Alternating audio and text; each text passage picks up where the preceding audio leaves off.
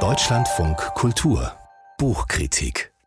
Gerade in finsteren Zeiten wie diesen können Gedichte Trost schenken, vielleicht auch die, über die wir jetzt sprechen. Die 1995 in Luxemburg geborene Chris Lauer hat jetzt ihren ersten Gedichtband veröffentlicht. Vorher fand man ihre Texte vor allem in Zeitschriften. Gut verräumte Sternschnuppen heißt das Buch und Björn Hayer hat es für uns gelesen. Herr Hayer, das klingt fast danach, als ob jemand Ordnung schaffen will. Werden denn da tatsächlich Sternschnuppen sortiert oder was kann ich mir da vorstellen?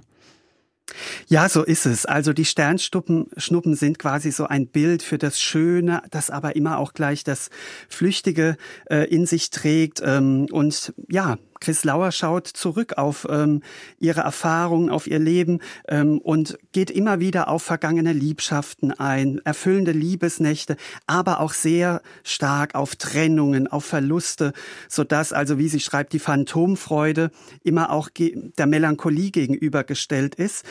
Es ist ein sprechend in Scherben gehen, so heißt es bei ihr. Und ja, sie sucht diesen Schmerz gewissermaßen immer wieder auf, weil sie die Erinnerung hochhalten will. Die Erinnerung, die ja in einer gebundenen Sprache, nichts anderes ist ja Lyrik, quasi konserviert wird. Also Erinnerungen, sagen Sie, an persönliche Erlebnisse sind da offenbar ganz dominant. Geht es denn auch vom Persönlichen weg ins, sagen wir mal, Gesellschaftliche oder gar ins Politische?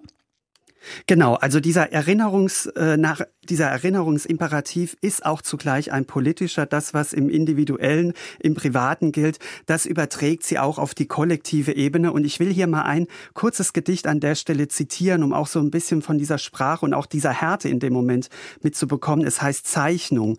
Der Tag gerinnt, über den Weiden hängt, ist es ein Lanzenstich gewesen, eine Zirruswolke in verhülltem Myrrherot, ein Stigma, das im Verrauchen noch ringsum die Kacheln färbt. Weggewischt ist das Blut am Badewannenrand, doch nässen weiter die Striemen an meinen Schenkelinnenseiten. Manche Wunden scheinen, ist es ein Lanzenstich gewesen, zur Heilung nicht gemacht. Ja, was hier beschrieben wird, in aller Drastik und ja auch in aller Schonungslosigkeit, ist natürlich eine Vergewaltigung. Und genau an der Stelle verweigert auch Chris Lauer das oft trostspendende Element in ihrer Lyrik. Sie stellt also das Verbrechen völlig offen, sie legt es völlig offen. Übrigens geht sie auch auf die Nazi-Opfer ein, auch auf Stolpersteine geht sie ein. Also auch darauf überträgt sie den erinnerungspolitischen Appell. Ja, und der Band hat damit durchaus eine traurige Aktualität jetzt auch gewonnen. Also die Gewalt, auch das Trauma sind Teil dieses lyrischen Erinnerns. Sie nennen das Appelle. Ist das die hauptsächliche Form, die man in diesem Lyrikband findet? Oder mit was für Formen spielt Chris Lauer so? Ja, ich würde diesen Anrufungs- und Aufrufungscharakter schon unterstreichen. Es gibt auch so einen Text von ihr, in dem sie so unsere Schlagzeilen abhandelt und sich ganz stark auch positioniert gegen so eine dekadente Abstumpfung, die wir ja irgendwie alle auch durchmachen, wenn wir jeden Tag diese grauenvollen Nachrichten aus der Welt hören. Und sie findet dafür, finde ich, einen wunderbaren Stil, der eben das Komplizierte ausdrückt. Die Welt ist kompliziert, das Lieben ist kompliziert, die Erinnerung, das Gedächtnis ist kompliziert und dazu nutzt sie immer wieder Komposita, die so ein bisschen sperrig, hermetisch wirken, sowas wie Weißdorn, Zwielicht, Osterglocken, hell, aber auch scharfkantig Umrissenes.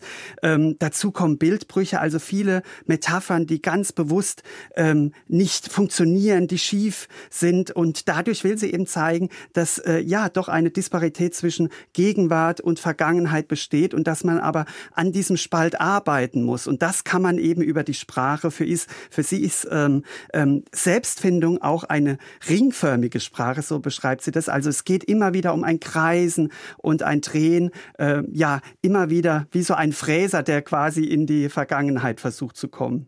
Ich höre es eigentlich schon bei Ihnen raus, aber ich frage trotzdem nochmal, Sie klingen sehr begeistert. Also sind Sie schon neugierig auf mehr von dieser Debütantin? Ja, auf jeden Fall. Mir gefällt vor allem diese Kombination zwischen diesem Wachhalten des Schmerzes und auch dieser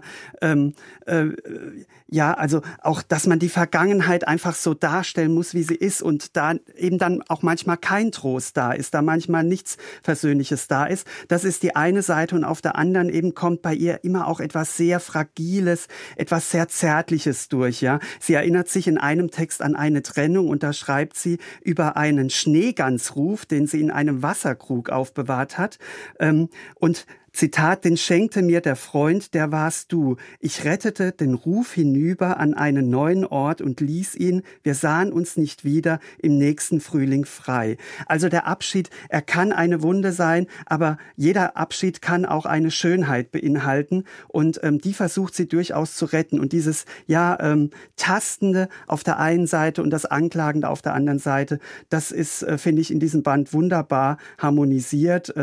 Da sind ganz viele Sätze drin, die man wirklich als Juwelen beschreiben muss. Mir ging es so, dieser Band ist tatsächlich ein, ich würde sagen, Glücksfall der deutschsprachigen Lyrik. Also eine totale Empfehlung von Björn Hayer, der Gedichtband Gut verräumte Sternschnuppen von Chris Lauer. Erschienen ist dieses Buch im Limbus Verlag. Es hat 96 Seiten und kostet 15 €.